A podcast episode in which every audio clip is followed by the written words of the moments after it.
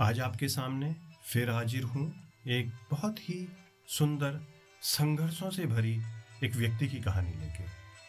इस व्यक्ति का नाम था सैंडर्स। सैंडर्स का जन्म 9 सितंबर 1890 को हेनरी विले, इंडियाना में हुआ था। जब वो पाँच साल के थे, तब उनके पिता की मृत्यु हो गई। अपने परिवार, जिनमें उनके छोटे भाई और बहन शामिल थे, को पालने की ज़िम्मेदारी भी उन पर आ गई। उन्होंने कई कामों में अपना हाथ आजमाया। इसमें किसान, street card conductor rail road fireman और इंश्योरेंस सेल्समैन जैसी जॉब शामिल थी। इनमें वह सफल न हो सके। 16 वर्ष की उम्र में उन्होंने अपना स्कूल छोड़ दिया। केवल 17 वर्ष की उम्र में उन्हें अपनी चार जॉब्स खोनी पड़ी। 18 वर्ष की उम्र में वो विवाहित हुए।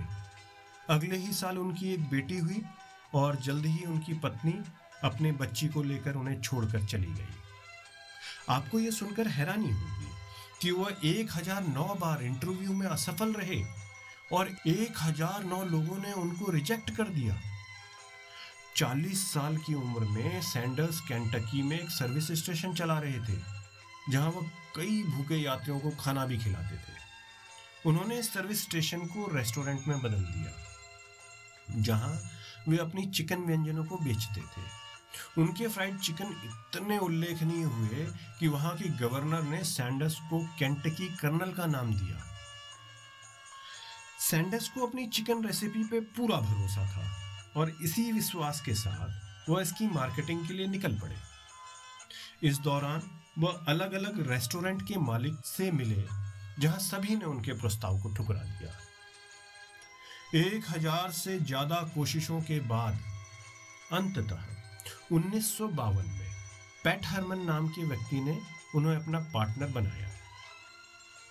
उन्होंने अपनी फ्राइड चिकन की रेसिपी को पेटेंट करा के उन्नीस सौ बावन में सॉल्ट लेक सिटी में पहला रेस्टोरेंट खोला। लोगों को उनके बनाए खाने का स्वाद इतना पसंद आया कि वे उनका बनाया खाना खाने के लिए वहाँ आने लगे। लोगों को पैन फ्राइड चिकन विशेष रूप से पसंद था। अतः वे अपनी इस रेसिपी पे लगातार कार्य करते रहे, ताकि यह यूनिक बन जाए। आखिरकार, नौ वर्षों की मेहनत के उपरांत, उन्होंने 11 जड़ी बूटियाँ और मसालों के मिश्रण से पैन फ्राइड चिकन की रेसिपी को पूर्ण कर लिया। सैंडर्स अपने पैन फ्राइड चिकन के कारण मशहूर हो गए। Colonel Harland Sanders K F C Kentucky Fried Chicken के फाउंडर पैंसठ साल के लगातार कठिन परिश्रम के बाद सफल हुए। आज K F C Kentucky Fried Chicken एक फास्ट फ़ूड रेस्टोरेंट है, जिसका मुख्यालय संयुक्त राज्य अमेरिका का राज्य केंटुकी में स्थित है। यह मैकडोनल्ड के बाद दुनिया की सबसे बड़ी रेस्टोरेंट है। तो आप इस कहानी से क्या समझे? मैं जानता हूँ। आप सब समझ गए होंगे, बहुत समझदार हैं। फिर भी, मैं एक बात कहना चाहूँगा। हरिवंश राय बच्चन की एक छोटी सी कविता से।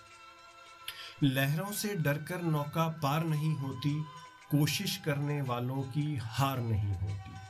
असफलता एक चुनौती है, स्वीकार करो। क्या कमी रह गई? देखो और सुधार करो।